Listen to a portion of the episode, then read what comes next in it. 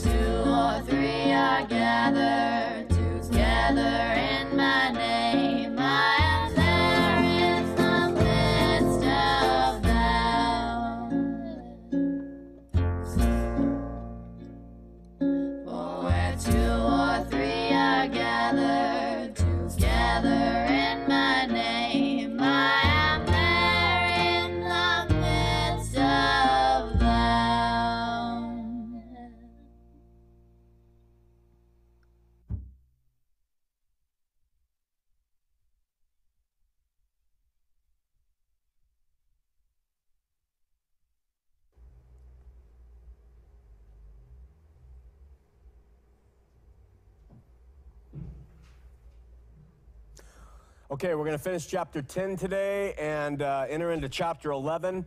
We have entered into the first and second woe. There's a third woe that is going to come about, and that will come about with the seventh trumpet.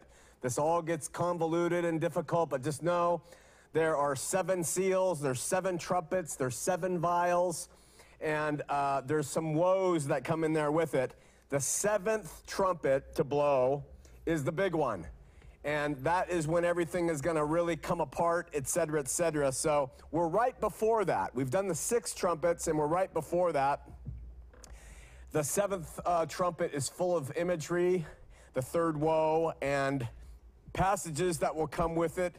the standard interpretations, if you look at them, they don't hold water in a lot of ways. And so there's other interpretations that have uh, been presented that seem to. We left off in chapter 10 with John having a vision with, of something he calls a mighty angel and uh, coming down from heaven with a small book in his hand. And we talked about this angel having placed one foot in the sea, which represents the Gentile world, the non believers, the non Jews, and placing one foot on land. This mighty angel is straddling those two, which represents Israel, the nation of Israel. He has a book in his hand, and he roars like a lion to the heavens and receives corresponding thunder, seven thunders in response.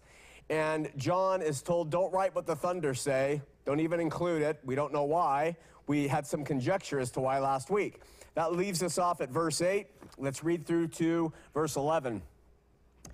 And the voice, John says, which I heard from heaven, spake unto me again and said, Go and take this little book, which is open in the hand of the angel.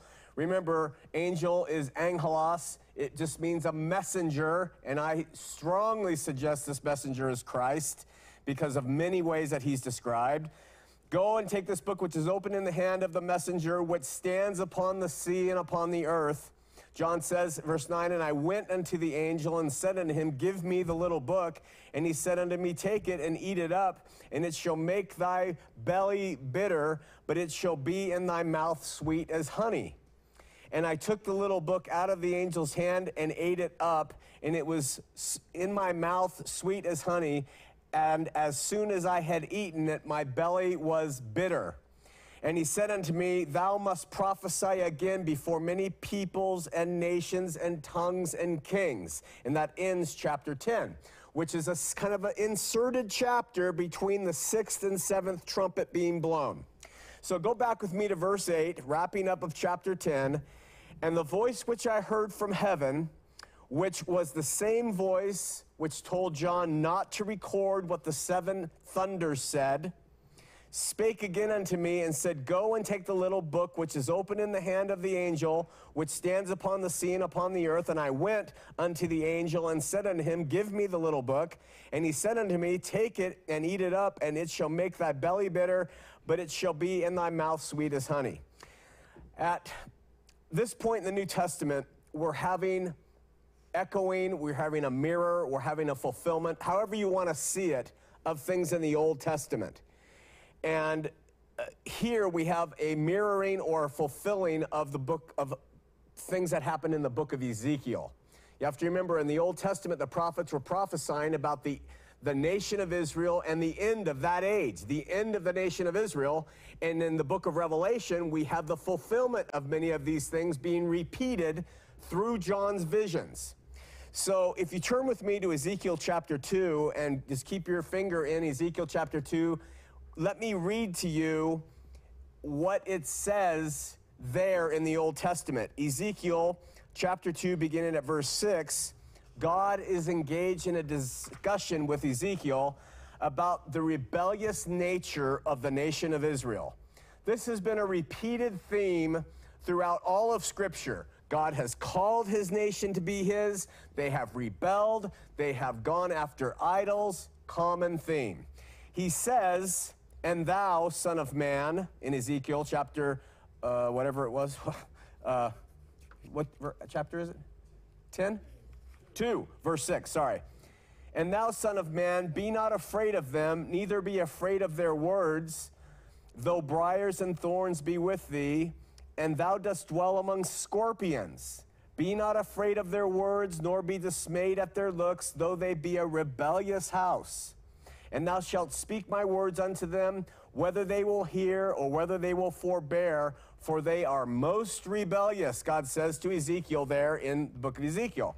This is the actual state of the nation of Israel in Ezekiel's day. Their hearts, they were rebellious against God. This is not one bit different in John's day. At the end of the New Testament. The nation of Israel have had the apostles preach to them, receive Christ, receive Christ. They killed Christ, and now they have just completely gone awry, and the nation of Israel is in the same predicament here that they were with Ezekiel. God continues to speak to Ezekiel, and he says at verse 8, But thou, son of man, hear what I say unto thee. Be not thou rebellious like the, that rebellious house. Open your mouth and eat what I give you. And when I looked, behold, a hand was sent to me, and lo, a roll of a book was therein. So a hand came down from heaven, apparently, and in it was a scroll. This is what John is seeing too. We call it a little book. Remember, it's a word in Greek that means a very little scroll. It doesn't have that much on it. it. Is in the hand of the one coming down and standing on the sea and on the land. And he says, and I looked, behold, a hand was sent to me, and a roll was in the book there, uh, and a roll of a book was therein, and he spread it before me, and it was written within and without, both sides, and there was written within lamentations, mournings, and woe. So in Ezekiel, God gives him a book, says, Eat this, or take this thing, and on it was written lamentations, woes, and mourning.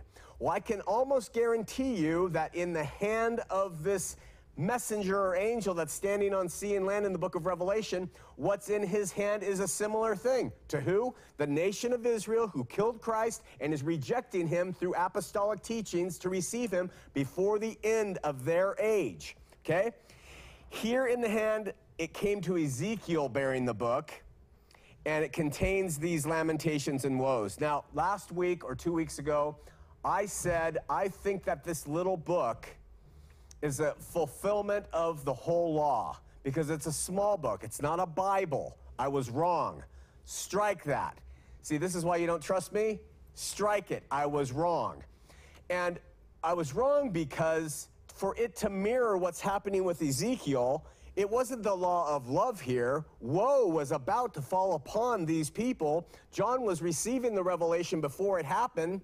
This was uh, in the book of Revelation God comes to John and says, This stuff is going to happen quickly. Write it down and give it to the seven churches. And so, what was in that little book that was in the hand of the angel that stood on land and sea were the woes and lamentations. And I was wrong. It was not the fulfillment of the law and the two great commandments. So, I, I retract, backtrack. Uh, what, I don't know, forget what they call that in, in newspaper printing. Retraction. It's a retraction. So, that book John is being told, go and take it. That interpretation is in better harmony with what was in the contents and what John is being told in the next verse, which we'll get to in a second. But go back to uh, the next chapter of Ezekiel, which is a continuation of chapter 2, where God keeps talking to him. And in, in Ezekiel chapter 3, God continues and he says to John, Moreover, he said to me, Son of man, eat that thou findest eat this roll and go speak unto the house of Israel. So we know that John, uh, that Ezekiel was said, eat this roll. Now, for you biblical literalists out there, John is given a, a roll from a hand of God, uh, a scroll, and he's told to eat it. Did he really eat it? You biblical literalists, you King James onlyists, did he really eat it? In John's uh, vision, he's told to eat the scroll. Did he really eat it, or is that symbolic?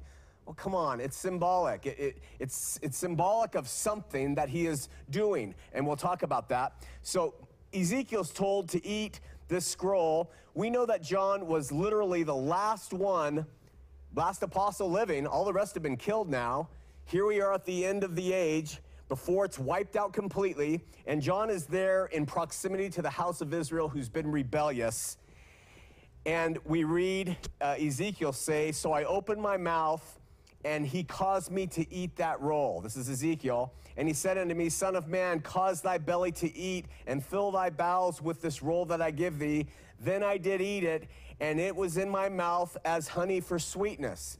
Now, obviously, this is a direct quote that is used in Revelation. It's a mirror, it's a fulfillment. It's what Ezekiel saw is now happening to John with the wrapping up of that end of the age. And he said unto me, going back to Ezekiel 3, Son of man, go, get thee unto the house of Israel, now that he's eaten the scroll, and speak my words to them. You notice he has to eat the words first. That's what's written on scrolls, words. And then Ezekiel has to go and preach to them. What's he preaching? You better change your ways because woe and lamentation and mourning is coming down the pike for you, right? For thou art not sent to a people of a strange speech with a hard language, it says in Ezekiel, but to the house of Israel. Now, this is the same as John. John was not sent here with the message to the seven churches with revelation to a people that were strange or with a hard language. He was sent to his own to tell them, this is what God is saying the end is going to look like. We're about to open up the seventh woe. And when that opens up, it's bye bye mofo. You are gone, brother. It is over with. Did I say mofo? You're dead in the water you better just repent and change your ways. Well, that was what Ezekiel said. That is what John is being told to say, too. And then it says at verse 6 and 7 of Ezekiel, not too many people of a strange speech and of a hard language, whose words thou canst not understand. Surely I had sent thee to them that they would hearken to you. This is John's call too. But the house of Israel will not hearken unto thee, God says, for they will not hearken unto me for all the house of Israel are hardened and hard hearted. Okay. So that was, as was the house of Israel. They were hard hearted in John's time. So there's the context. When Ezekiel was told to do this, the people, God t- says, they're not going to listen to you. And they, what happened to them because they didn't listen to Ezekiel? They were taken captive and put into bondage into Babylon. Here in Revelation, the remnant of the nation is being told by the last living apostle, representing Christ to them, that something is coming along the way that you do not want to meet with. You want to be saved from that, taken up and removed from that. Whether you go to Pella and escape physically, or whether Christ comes and sucks you up as his church, which is what I believe happened, you need to get, escape this, and the way you do it is by admitting your sin and going to Christ, okay? But with Ezekiel, it was Babylonian captivity. With John, it's the Romans, a thousand times worse that are coming in. And they are bringing in the final blow to the house of Israel as a people. Now, I know I reiterate this. We are under the impression that the house of Israel continues. We're under the impression that we know their genealogy. We do not. We don't even know who's a Jew over there. Everybody claims to be, but there are so many ideas about different people groups came into Jerusalem afterward and ingle mingled with others, and, and they don't have a priest because they don't have a genealogy, they don't have a temple, they don't have any of that. It's just the state of Israel we're talking about, not the house of Israel. Why? The house of Israel was wiped out in 70 AD and scattered if they weren't killed. So, all this ideation that we have a nation there, that we are still waiting for them to come together and build a temple, and we need to pay homage to them, and, and God's going to come back and make them his people and all that. Believe me, I love the Jewish people. Uh, I'm very attracted to them as a people, not anti Semitic, so don't take this as anti Semitism. But bottom line, the scripture tells us in Christ Jesus, there's neither male nor female, nor Jew or Gentile nor bond or free. All are one. We keep trying to say they, they, they. In Christ, there's no they. It's done with. There's just people now. And all have to come to God through Christ by faith. You see? We note that the roll Ezekiel was commanded to eat, he said he found it in his mouth to be sweetness. But with John's case, that was admitted. But John adds, but in my belly, it was bitter. Ezekiel doesn't say that.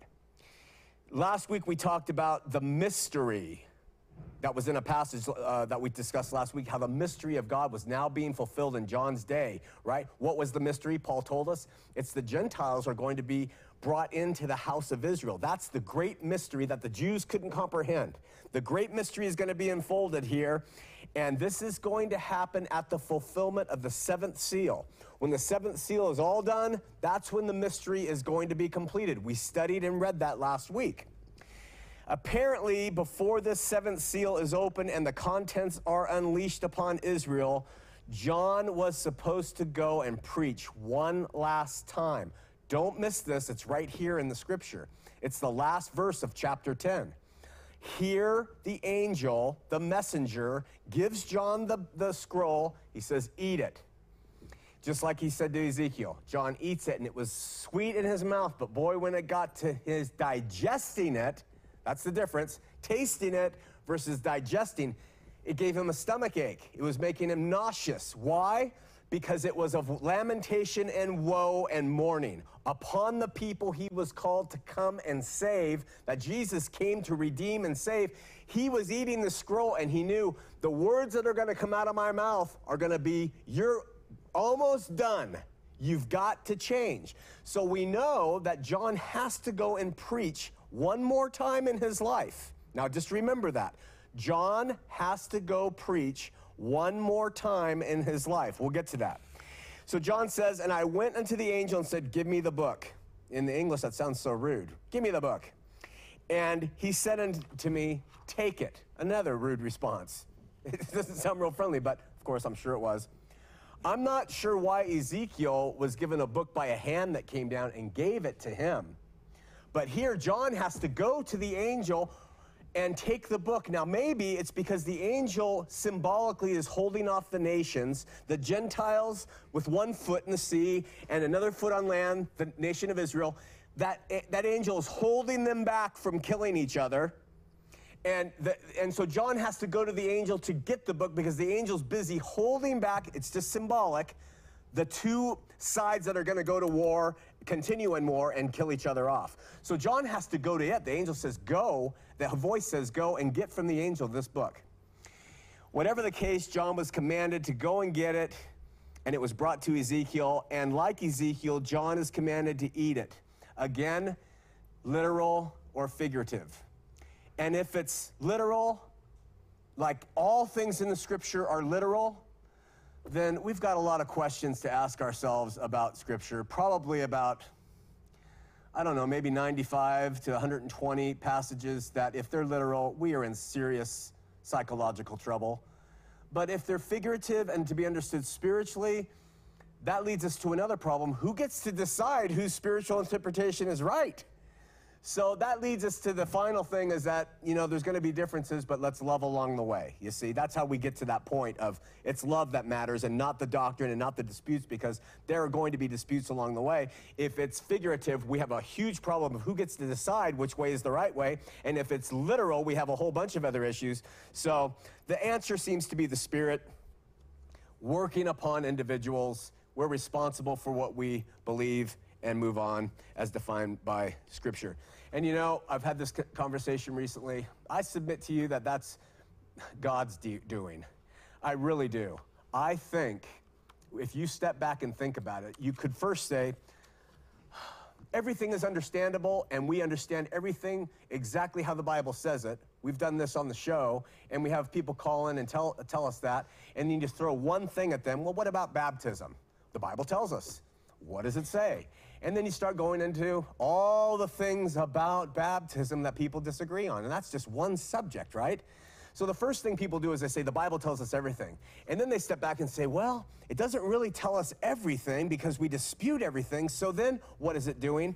And maybe God set it up so that we would have differences of opinion and we would see things differently. His son finished all the work, his son did it all. We've had the victory. And if we have a dispute, do we still love each other? Or do we factionalize and do we break up and do we fight and kill and maim and do all the things that religions do to each other? So consider that because, all right, those who make enemies over differences of opinion seem to miss the point. So, whatever your opinion is about all this stuff is really irrelevant to me, and hopefully it's irrelevant to you. We are trying to figure it out, but in love we can disagree. All right. So we point out last week that this is the same language used here that Jeremiah used. He says it in his book, unlike, uh, I mean, like Ezekiel. Jeremiah 15, 16, thy words were found and I did eat them, Jeremiah says. And thy word was unto me a joy and rejoicing in my heart. So Ezekiel and Jeremiah eat the words and they're all, they have a rejoicing effect upon them when internalized and digested. But John, he does the same thing and they were tasty, but boy, they turned his stomach bitter and sour, and for a good reason. In the Vulgate, which we know is the Latin translation uh, of the Bible, uh, the word for eat is uh, proponere, imbubre, imbibre, uh, and gelatire, and they're all terms that s- describe greediness of, con- of consuming. Okay? So uh, we have a similar expression when we talk about a book we love, or a steak we love, or a meal that we love. We say, I devoured it. I just devoured that thing, right?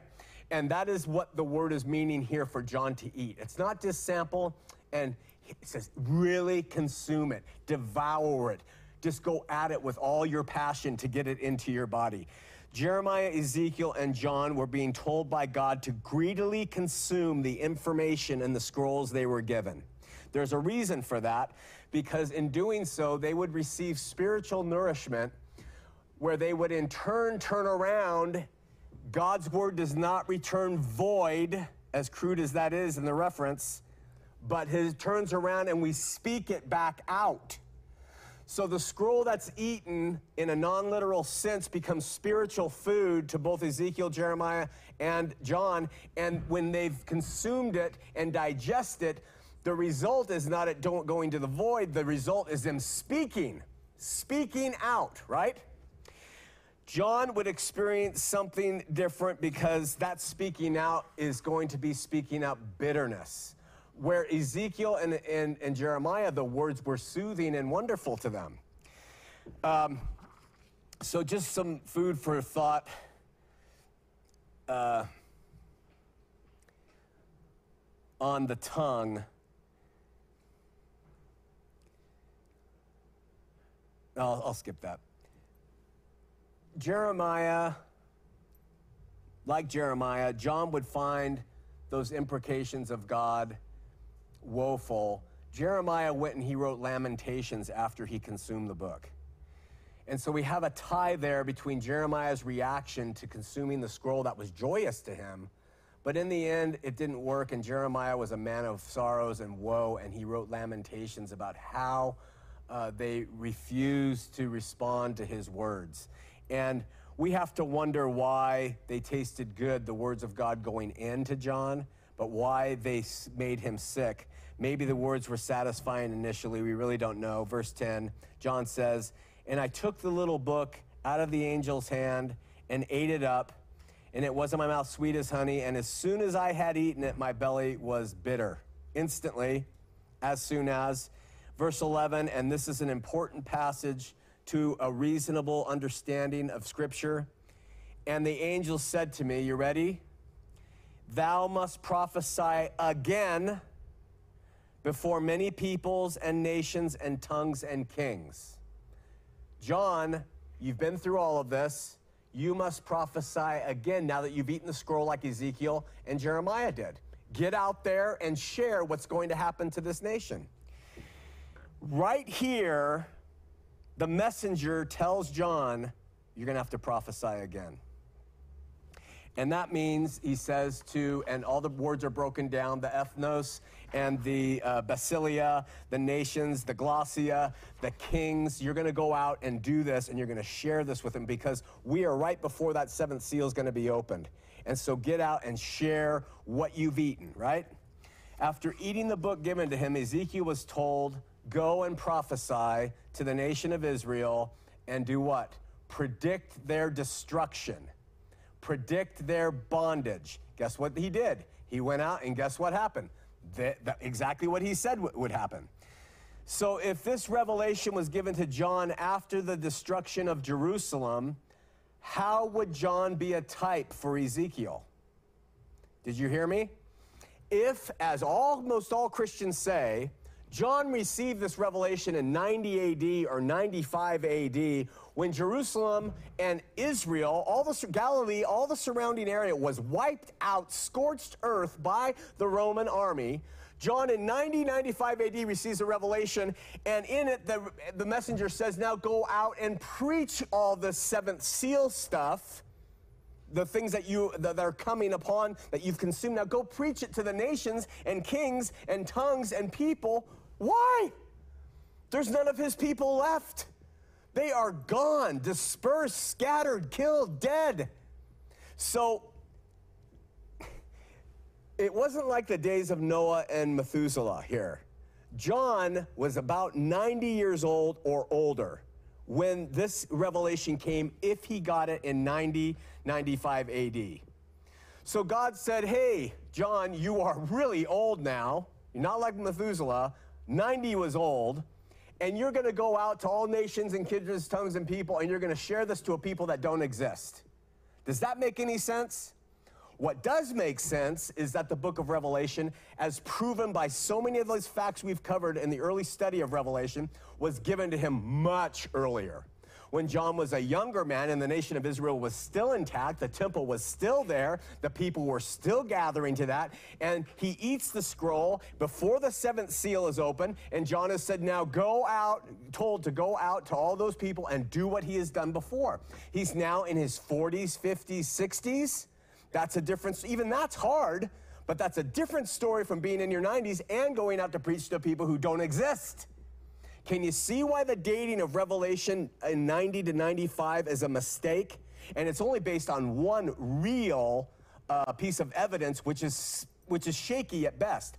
But the internal evidence from the book of Revelation support so well that this book that this revelation was given to John dozens of years before 70 AD and before 90 AD. Probably more like 60 or 50 or 40, even down into the uh, late 30s, they think John could have started to receive these revelations which he compiled and brought forward.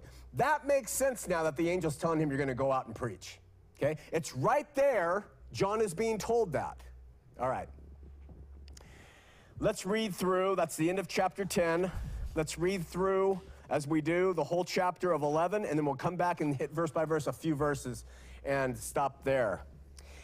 And there was given to me, John says, a reed like, un- like unto a rod, and the angel stood, saying, Rise and measure the temple of God and the altar and them that worship therein but the court which is without the temple leave out and measure it not, for it is given unto the Gentiles, and the holy city shall they tread underfoot for 42 months. And I will give power unto my two witnesses, and they shall prophesy a thousand two hundred and three score days clothed in sackcloth. We're getting into some heavy stuff now, guys. Now we're getting into the witnesses and the ones who are going to be killed and lay dead. And now this chapter 11 is now it's just really getting wild. And these are, these are the two olive trees and the two candlesticks standing before the God of the earth. If any man will hurt them, fire proceeds out of their mouths and devours their enemies. And if any man will hurt them, he must in this manner be killed. Now, the futurists have been saying, we're waiting for this to happen, the witnesses to come and be preaching in Jerusalem and oh, kills all their enemies, right? Great movies have been made about this stuff. Forgetting all the context, forgetting the timing, this, this, this imagery.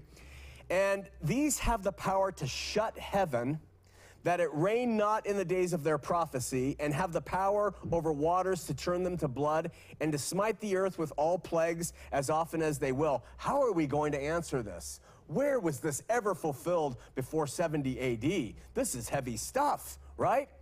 And when they have finished their testimony, the beast that ascends out of the bottomless pit shall make war against them and shall overcome them and kill them. And their dead bodies shall lie in the street of that great city, which I was taught as a Mormon or two Mormon missionaries, by the way, which spiritually is called Sodom and Egypt, which also our Lord was crucified. And they of the temple and kindreds and tongues and nations shall see their dead bodies three days and a half, and shall not suffer their dead bodies to be put in graves. A lot to talk about. And they that dwell upon the earth shall rejoice over them and make merry, and shall send gifts one to another, because these two prophets tormented them that dwell on the earth. And after three days and a half, the Spirit of life from God entered into them, and they stood upon their feet, and great fear fell upon them which saw them. And they heard a great voice from heaven, saying unto them, Come up hither. And they ascended into the heaven in a cloud, and their enemies beheld them. And the same hour was a great earthquake, and the tenth part of the city fell, and in the earthquake were slain of men 7,000, and the remnant were affrighted and gave glory to the God of heaven. Then we begin a new section, which is the beginning of the seventh seal opening up, which we're going to begin to cover in these next weeks. At verse 14, it says, The second woe is past, and behold, the third woe comes quickly now. The seventh angel sounded, verse 15. Now that's the, this is the final introduction, this is the final phase. And there were great voices in heaven saying, The kingdoms of this world are become the kingdoms of our Lord and of his Christ, and he shall reign forever and ever. And the four and twenty elders which sat before God on their seats fell on their faces and worshiped God, saying, We give thee thanks, O Lord God Almighty, which art and was and art to come, because thou hast taken to thee thy great power and hast reigned, and the nations were angry, and their and thy wrath is come, and the time of the dead that they should be judged, and that thou shouldest give reward unto the servants, the prophets, and to the saints, and them that fear thy name, great and small, and should destroy them that destroy the earth. And the temple of God was opened in heaven, and there was seen in the temple the ark of his testament, and there were lightnings and voices and thunderings and an earthquake and a great hail. And we're going to continue to go on in the weeks to come talking about chapter 12 and 13 and 14 and this this apocalyptic description of the seventh seal. But go back with me to verse 1 of chapter 11. First of all, I think we have to point out that chapter 11, remember, there were no chapter breaks in the early manuscripts, there were no verses. In fact, I believe that's to the detriment of the scripture, not to the betterment. Yeah, it's better for citing chapter and verse, which is great for arguing, but it is not good for a continuation of thought. And so the Greeks, who were great arguers, they were the ones who brought in this legal idea of breaking up the scripture into uh, chapters and verses and the books, and they arbitrarily decided when to do it. And so what we have is a, a, decontextualizing of the text of the Bible, of the books. We have broken up, just like a legal pad has lines. If you've ever filed an affidavit and it's one, two, three, four, five, and you have these lines, and the lawyer gets up and says, on line 28, you said, and, well, but I didn't mean it. on line 36, you said this. This is a contradiction. How did they do it? Because the numbers. And so in Scripture, when we take the Bible and we number it and chapterize it, we have an ability then to become apologists for it. Yeah, but in verse this it says, yeah, but in verse that. And we become arguers instead of, and lawyers instead of lovers, you see? And that's such a mistake. Well, here, chapter 10 and 11 have been broken up. Chapter 11 is a continuation of John, and it's not that big of a deal. But there are some chapters in the New Testament where the breaking up part is a big deal. It should never have happened where it happened, and it leads to all sorts of problems in understanding context. So at chapter 14, we see that break. Go back to verse 1. I mean, at, at, at this chapter break, verse 1. Um, after eating the little book, John is told at the last verse of chapter 10 prophesy again before many peoples and nations and tongues and kings. Then in verse 1, John says, And there was given to me. Okay? So this is just a continuation of the discussion. A reed like unto a rod, and the angel stood, saying, Rise and measure the temple of God and the altar, and them that worship therein. He does not say who, give him, who gave him the measuring reed, but the logical conclusion is that the mighty angel gave it to him. And remember, it's all symbolic, so it's just figurative imagery that John is using to help us understand. This word reed means a jointed hollow stalk. If you've seen bamboo, it has the joints. You know, if you draw bamboo, it goes like this and it comes out and it has that joint and it goes up. That's what this is. It's a reeded, jointed stalk, hollow in the middle, could be strong on the outside. And it's usually cut in certain lengths for measuring things. And in Matthew 27, 29 through 30, it is also used a stalk as a mock scepter that's given to Christ uh, before he's crucified. Here is your scepter, Jesus. Um, and then it's also used these stalks as writing utensils, of course, much smaller. The reed that was put into John's hand was of such that it was a respectable size so that he could measure the temple of what he, uh, the part of the temple he was told to measure. And the word is used to uh, in e, uh, Psalm 74, Jeremiah, and Ezekiel as a measurement tool. So there again, we have some parallels to Jeremiah and Ezekiel. The line here in the King James, and it may not matter to you, and the angel stood asking, is not in any of the manuscripts. Doesn't matter, but it's not. The angel didn't stand and ask. Uh, according to all other reliable manuscripts, the angel did nothing of the sort. But for some reason, the King James translators, probably through uh, Jerome's Vulgate, decided to add that one in there. The angel stood and asked, uh, whatever it's worth, doesn't, you know, alter too much. And the command is given to John rise and measure the temple of God. Okay? You ready? If this revelation was received in 90 or 95 AD, why doesn't John say, What temple? You destroyed the temple. It's the only one we have on Mount Moriah. It's not there. You're giving me a revelation 25 years after the fact, 95 AD. You're telling me to go and measure a temple with this rod.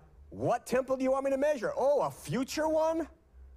Or do you want me to measure one in, in the vision? Just think about this. Where's the temple?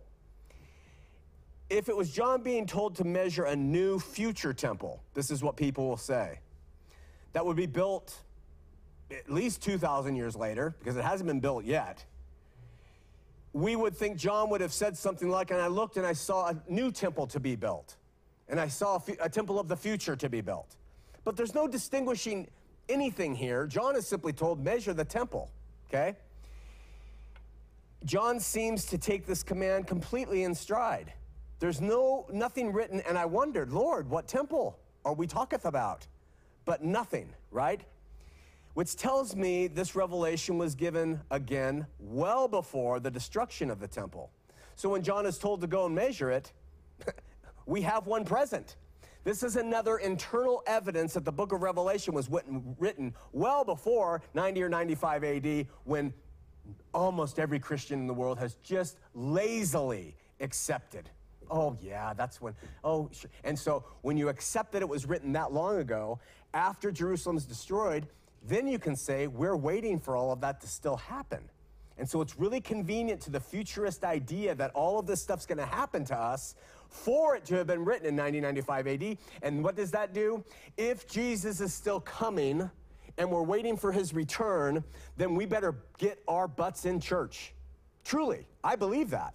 We had better follow what is going on in the New Testament because he's coming to get his church, which was built upon prophets and apostles and, and pastors and teachers, and all of that should be uh, in place, including apostles who are guiding the church today to make sure that he comes and can get it, you see? And so, holiness and the way we're living and all the descriptions that are going on in the New Testament are so important if he hasn't come yet. And in order for him to not have come yet, this book of Revelation has to have been written in 1995 AD. But the internal evidence tells us no. And people gloss over it because they want to believe we are still waiting and I better be ready for that coming, you see. John takes the command in stride. This little insight gives us more evidence for Revelation to have been given well before the destruction of the temple, which was in 70 AD, than almost anything else in the Bible. Go and measure the temple. Okay? Now, a great response to this is well, it, John saw this in visions, so whether it was a standing temple or destroyed, John would have been able to measure a visionary temple. Now we go more to less literal and more to spiritual. This is true, but I submit that the angel or God would have told John to measure the temple that once stood. I submit that to you. Now I realize they didn't have to, or measure the temple that will be. I think that would be fair and kind of God to do that so that we today would know it's a futuristic building that will be built. And John is measuring that, right?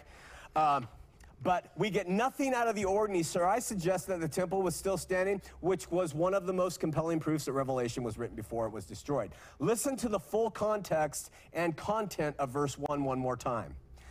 But there was given to me a rod like unto a, a, reed like unto a rod, and the angel stood saying, Rise and measure the temple of God, not in the not in any other translation.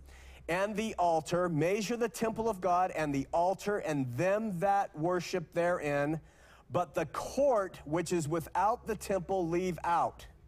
And measure it not, for it is given unto the Gentiles. These are the exact specifications of how the uh, uh, temple of ancient Israel were built. The court, the altar, everything that ancient Israel there was built. So, and he goes on, and the holy city shall tread underfoot 40 and two months. And the holy city shall they tread underfoot 40 and two months. And we'll cover what that means next week. So, how else can we tell that this was the temple of the first century and not a future one? First, there's not one verse in the entire Bible, stay with me, ever, that speaks directly of a temple being needing to be rebuilt. Ever. Um, that alone should tell you something. Now, we talk about as if there is a temple to be rebuilt, and we speak of it as if it's a passage, but it's not. What people do is they infer that a temple will need to be rebuilt because it would be physically impossible for, as Second Thessalonians 2 4 says, a man of sin to sit as God in the temple of God, showing himself that he is God if there's no temple. So when they read Second Thessalonians 2 4, and we read that there's this guy called the man of sin that's supposed to still come, he's got to sit in a temple, a temple needs to be rebuilt. That's where we get the idea that a, a, a temple is going to be rebuilt. It's just inferred. However, if the man of sin was coming and on the scene, and he did sit in the temple that was already there, there's no need for a future one to be built. So what we say is the man of sin hasn't come. We're still waiting for the Antichrist to rise up out of uh, Germany and have a 666 on his head and be called Damien. So they also say that it's physically impossible to make daily sacrifice. Daniel 8 talks about daily sacrifice being made again, right? If no daily sacrifice, I mean, daily sacrifice can't be offered if there's no temple. So there's another inference. We read that in the future there will be daily sacrifice. And there, if there's no temple, there's no daily sacrifice. So therefore, that's how it all is. Therefore, there must be. Daniel 8:14 explicitly says that after 2,300 days, then shall the sanctuary be cleansed. Again, physically impossible to cleanse a sanctuary that doesn't exist. Therefore, a new temple must be built, and after 2,300 days, uh, it will be cleansed. Ah, we know there's a new temple coming, right? But Ezekiel does not explicitly say that this new temple will be built, ever. But it describes a future temple in great detail and explicitly says that it is the place of my throne and the place of the soles of my feet, where I will dwell in the midst of the children of Israel forever. That's in Ezekiel 43 7. That verbiage leads, ah, that's a, that's a sure win. There's got to be a temple because God promises them that He will come and He will dwell in the midst of the children of Israel forever, and the temple will be His throne. From this, people assume all of this about the new temple. I'm going to quote from a work by a guy named Steve Gregg. So I'm plagiarizing his words here now. And his article first appears in Practical Hermeneutics column, uh, the Practical Hermeneutics column of Christian Research Journal, volume 35, number 03, 2012. Okay, I'm borrowing heavily from him. The book of Ezekiel closes with a vision of the temple and its associated rituals. We have to admit that. Sorry, I got a drink. The messenger gives Ezekiel a tour of the temple, measuring the various walls, courts, and gates. See John being told the same thing. At one point, the glory of the Lord, which was seen departing from the temple in an earlier vision, chapter 10 in Ezekiel, is seen returning to inhabit the temple, chapter 43. Then in the following chapters, they describe the sacrificial rituals performed by the priests Special attention is given to the role of one who is referred to as the prince near the end, and a river is seen flowing out of the temple from under the threshold. That's very symbolic imagery, okay? The book closes with portions of the land assigned to various tribes. That's Old Testament. That's what the vision was. Biblical scholars acknowledge that the temple vision, which occupies the last nine chapters of Ezekiel, presents special challenges in its interpretation. Some have even described it as the most difficult passages in the Old Testament. So, again, we are talking about the most difficult book in the New Testament is Revelation. Without a doubt, I've taught through them all. This one is a brute. The most difficult, again, we have the most difficult passages, are found in the passages that are relating to the idea of a new temple being built in Ezekiel. By far, the greater difficulty has to do with identifying the time and manner of the fulfillment of the vision rather than the vision itself. So, first of all, ask yourself this temple, is it Solomon's temple? When Ezekiel saw the vision, it was 573 BC, so no temple was standing in Jerusalem at this time. Okay, did you know that? Solomon's temple, which had previously stood, had been destroyed 13 years uh, earlier by Nebuchadnezzar when uh, he conquered Jerusalem and deported its citizens to Babylon. This means that Ezekiel was not seeing Solomon's temple or any temple that was actually standing at the time. What temple was Ezekiel shown? Is it Zerubbabel's temple? Perhaps the answer first comes to mind would be that this was the temple that uh, came to be built under the leadership of Zerubbabel on the return of the Jews from Babylon. When they got out of captivity, they came and they built another temple. However, this solution seems to be ruled out by the fact that Zerubbabel's temple ended up being much smaller and less elaborate than the one that Ezekiel describes. So you can't say it was this next temple after they got out of captivity, because Ezekiel describes one that is much less intricate and uh, developed. If Ezekiel was prophesying that the temple built by the returning exiles would fit this description, the prophecy failed to come true, and this is not an option for those who believe in the reality and inspiration of Scripture. Can't do it. So anyone who says, well, that was the Zerubbabel's temple, say that doesn't fit. Other interpretations, therefore, are offered up by evangelical scholars. Some Christian commentators have understood the content of Ezekiel's chapters as an apocalyptic vision, which is best interpreted spiritually.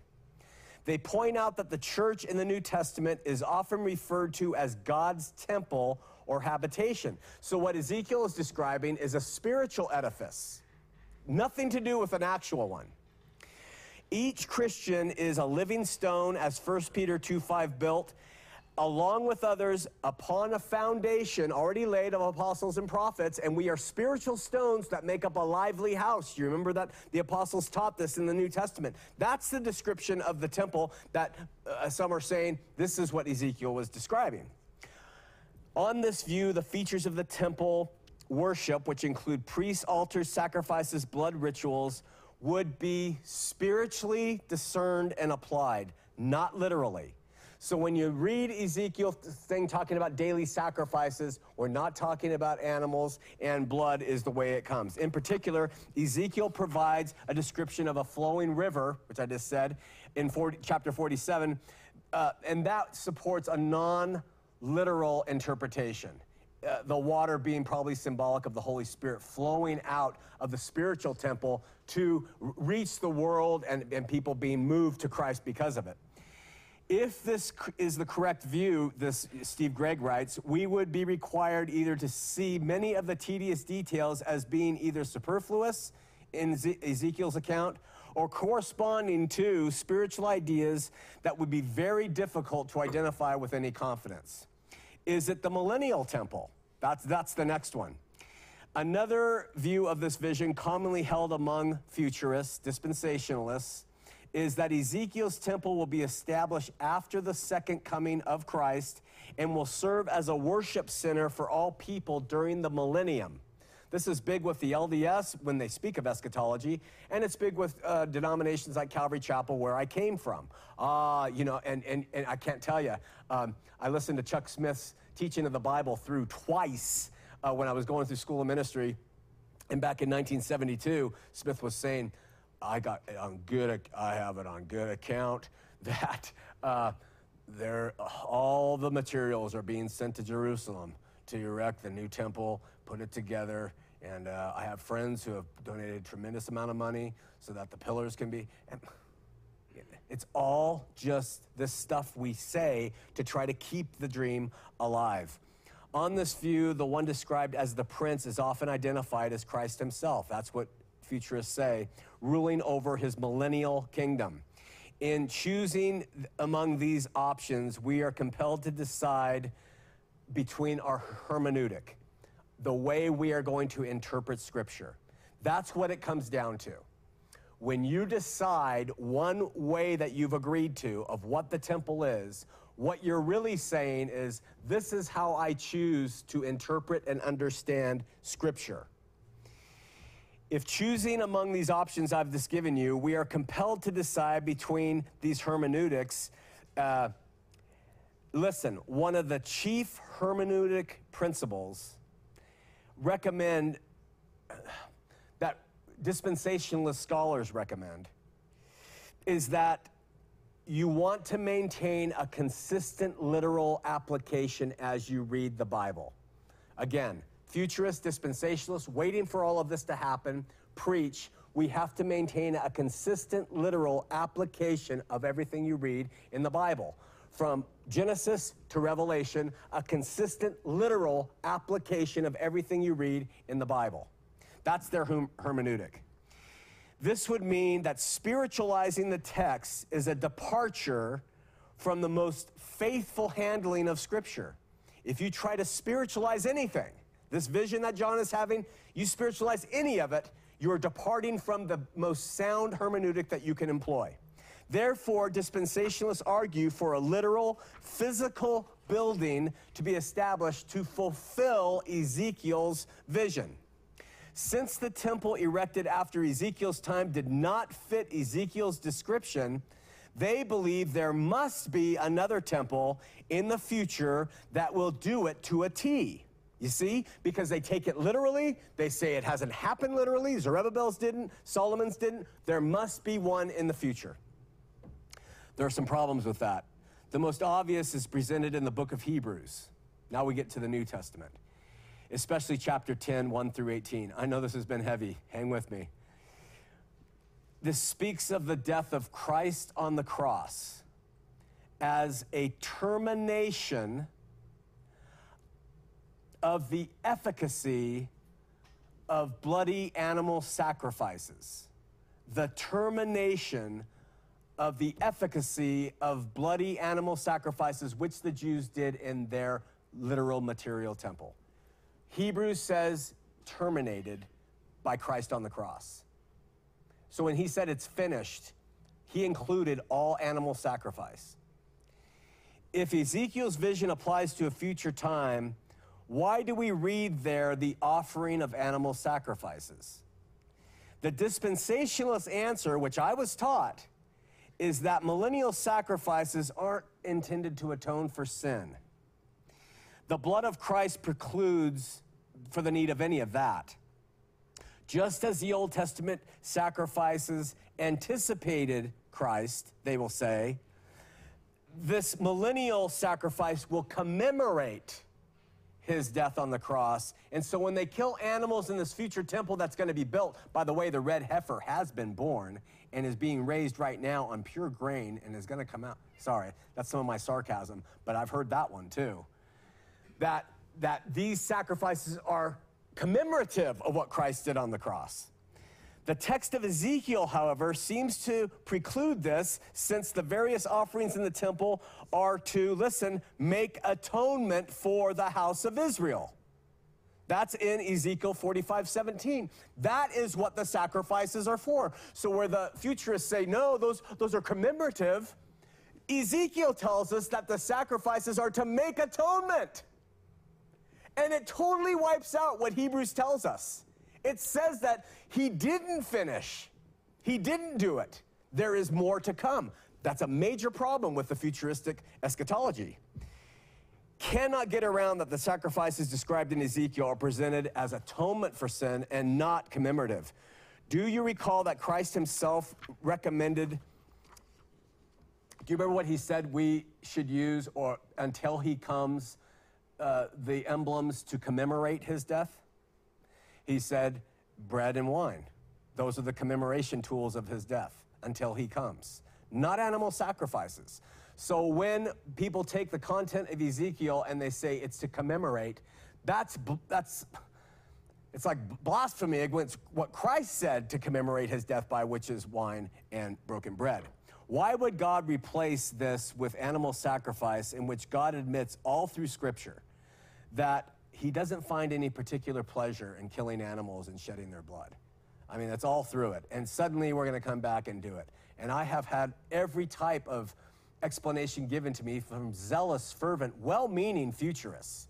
Oh, but it, oh, but it, but it doesn't fit with, most importantly, what the New Testament tells us Christ did in fulfilling. Further, Ezekiel says that the prince will offer a sin offering. Listen, futurists say this prince is Christ. Ezekiel 45 says, For the prince, him, he will offer up a sin offering for himself and for all people. Oh, he's going to offer up a sin offering for all people, they say. Do you see that's going to be Christ? No, no, no, no. That's not what it says. It says he's going to offer up this animal sacrifice for himself and for all people. You mean Christ is going to offer up animal sacrifice? No. So they're misreading that as well. If the prince is required to offer sacrifices for his own sins, that goes against the theory that it identifies him as Christ Jesus. Other objections to the idea of Ezekiel's vision include the future worship will in, uh, include um, centralized worship, that this is part of a geographical place that is happening. This was a common expectation of the Old Testament prophets that the temple would be the centralized point of worship uh, where people would come to the tabernacle and later from all locations to and from the central location. But Jesus told the Samaritan woman, do you remember when he met her? He said, Listen, the time of centralized worship is soon to end and be replaced with spiritual worship, and it doesn't depend on whether you're in this temple in Samaria or that temple in Jerusalem. The time now is, he says, where worship will not be done in either place. You see, but they're trying to bring it back in that there's going to be this central location from which where Christ will reign over his millennial kingdom. Doesn't fit. Also, Ezekiel's vision, the Levites and the Aaronic priesthood are seen in their former place of service. According to the New Testament, there's been a change of priesthood, that's Hebrews 7:12, and the Jewish priesthood was replaced by a different priesthood, 1 Peter 2:5, uh, excuse me, 1:5, 1 Peter 2:5, and a non-Aaronic high priest would replace that former priest. In Ezekiel's vision, we have all the high priests, uh, we have all the former Aaronic priests in place, and the Levites doing their gig. But the fulfillment of Christ in Hebrews tells us that he is the new priesthood, he's the new high priest, and he comes from a line that is not of this earth. It's from King Melchizedek, uh, from which he uh, derived, or from which he actually mirrored in, in his life. So these difficulties of the dispensational interpretation are insurmountable. They, I don't think they can be fit. And while literal interpretation is good when we can do it, and uh, it's best um, in many cases, but there is something that overrides literal interpretation. And um, this is how this, this is what I learned from this Steve Gregg guy. Namely, the superior revelation given in Christ, especially in the book of Hebrews. If we have a bunch of stuff that's supposed to literally take place because what prophets were seeing, and then Christ comes and gives us the fulfillment of it, that is the hermeneutic which is superior to a literal one which you're trying to apply from Genesis to Revelation. For example, Hebrews 1 1 through 3 affirms that God in times past spoke to his people by prophets. It says that. But Hebrews says, but in these last days, and that means the end of their age, what, before everything was going to be destroyed, he has spoken to us by his son. Again, the mirror, the image, the fulfillment. And that is why Hebrews is so valuable because it tells us all the stuff that people are looking for a literal material fulfillment of is is fulfilled in Hebrews. If you want to make a study of any book in the New Testament and you want to understand what the Old Testament looks like relative to the New, study Hebrews. We do it verse by verse. You can see it in, under meet in, in campus. The New Testament is not a mere appendix to the writings of the Old Testament prophets. It's a revelation of the new order Christ brings and stops all of it. It is finished, done, and it's the consummation of everything described in and through Him. People insist on going back to the Old Testament and they say, well, this needs to happen and that needs to happen when the reality has it's all happened and been fulfilled through Him. This is easily forgotten when people place the written word and a literal interpretation over the fact that God in these last days has said it all by his son. When you if you don't extract that and you include that in your hermeneutic, no matter what you're trying to think, that God in these last days for them has spoken to the world by his son, we have a fulfillment of everything. If you believe Hebrews. But if you don't, remember Jesus said to the Pharisees, You love the scripture, it speaks of me. He, he said that. It, it, it all talks about me. This being the case, it would be foolish for us to seek a meaning of the prophets contrary to what Christ and his apostles taught about himself. And it is their witness that provides the strongest objections to any literalistic interpretation of Ezekiel chapters 40 through 48. In Christ's new order, we're almost done, which, unlike the old order, is permanent and unchangeable. The book of Hebrews makes this clear through the Greek. It is permanent, it cannot be changed. That word means it can't even be transferred. There's nothing that can happen with this priesthood that Christ has. It is unchangeable and, and, and, and cannot be transferred to anybody, which is a great argument for the LDS who think they have a Melchizedek priesthood. And therefore, unlike the old order, which was impermanent and transferable and changeable, the temple, priesthood, and spiritual sacrifices read about are all spiritual and spiritually understood. Lose sight of this, and you lose sight of Jesus having had the victory. Uh, guarantee it. And so, how are we to understand the temple vision of Ezekiel? First, one might reasonably refer to the vision as to what might have been, which is often the case with the house of Israel, had they listened, had they taken the time to receive, had they been willing to hear. When Jesus stood over them, he said, Jerusalem, Jerusalem, how I have called you and would have gathered you like a chicken under her wings. What did he say? But you were predestined not to? No. He said, But you would not. You would not. So when we read about God saying, This will happen, this will happen, I think we can say, predicated upon your willingness to receive it. But if you would not, Christ comes and he fulfills it all. There is a strong indication that the realization of this vision in Israel's future was contingent upon the people being sufficiently ashamed and repentant of their past sins. That stuff doesn't have anything to do with us, but it has to do with them. Because it says, Son of man, describe the temple to the house of Israel. This is what God says to Ezekiel, that they may be ashamed in their iniquities and let them measure the pattern. And if they are ashamed of all that they have done, make known to them the design of the temple. It's all predicated on ifs and should they. And if they don't, it's not going to come about. And we have seen that time and time again through Scripture.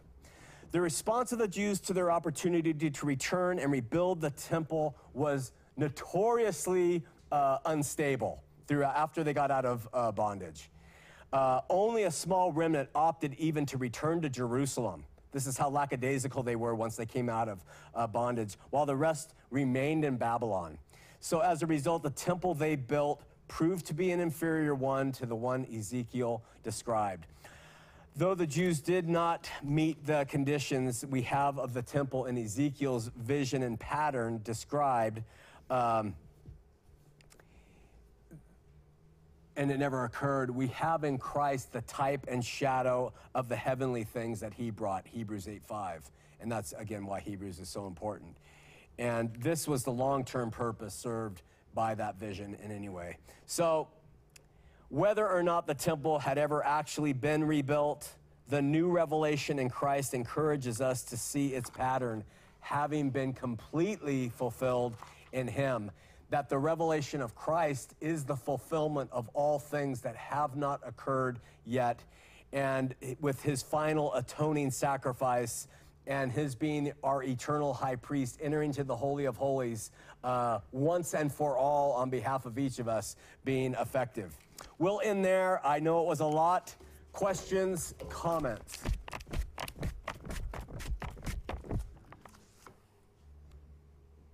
Hmm. Oh, go Wendy. Go Vanna. Please say your name for our home audience. Oh, I didn't know I'd be on. Oh, you you won't be on the camera. This is your first okay, name. Travis. And I just wanted to point something out I thought was interesting. In Ezekiel, he says, "Let them," rather than telling them, "Tell them to." Oh, Where with John, he he told him, "Do not measure it." oh, But in Ezekiel, he said, "Let them measure it." oh. Very good. All right, thank I you. Point that out. Thanks, Travis. Anything else? Okay, um, maybe next week we will introduce to you the changes that are going to go on with uh, our ministry on Tuesday nights. Won't do it now. And uh, after we do the verse by verse, we'll talk about it because it's coming on October 31st, the anniversary of Martin Luther, apparent anniversary, uh, nailing his 95 thesis to the door at Wittenberg. And, uh, but we will give you a taste of how the show's going to open. It is provocative, to say the least. Um, but first, let's uh, have a prayer. We'll cut off the cameras. You guys at home don't get to see. Only campus people here because you'll see live on October 31st when we launch the new two shows. Let's pray. Lord, thank you for your word, book of Revelation. We want to understand it, and we want it to have uh, application in our Christian lives. Um, not to argue, uh, not to be fearful, but to love. Help us to exit from here, Lord. Be better Christians, filled with your Spirit, die to our flesh, live to the Spirit, live for you as our God and King. And we just pray that we will be fortified by your Spirit and not the words of man, not the things I say. And the things I say, always subject to scrutiny and testing. And forget them if they're no good, uh, Lord, we pray. You'll help us to do that. Uh, but we seek you in spirit and truth, and we know that relationship with you is not based on a geographical location any longer. That you are our high priest, and you did make intercession once and for all with your unchangeable priesthood, and uh, we can look to that with certainty and truth. So be with us now as we consider uh, uh, the things you have for us this week, and if we can come back and be together again, we pray it will happen. In Jesus' name, amen. Should cut that off.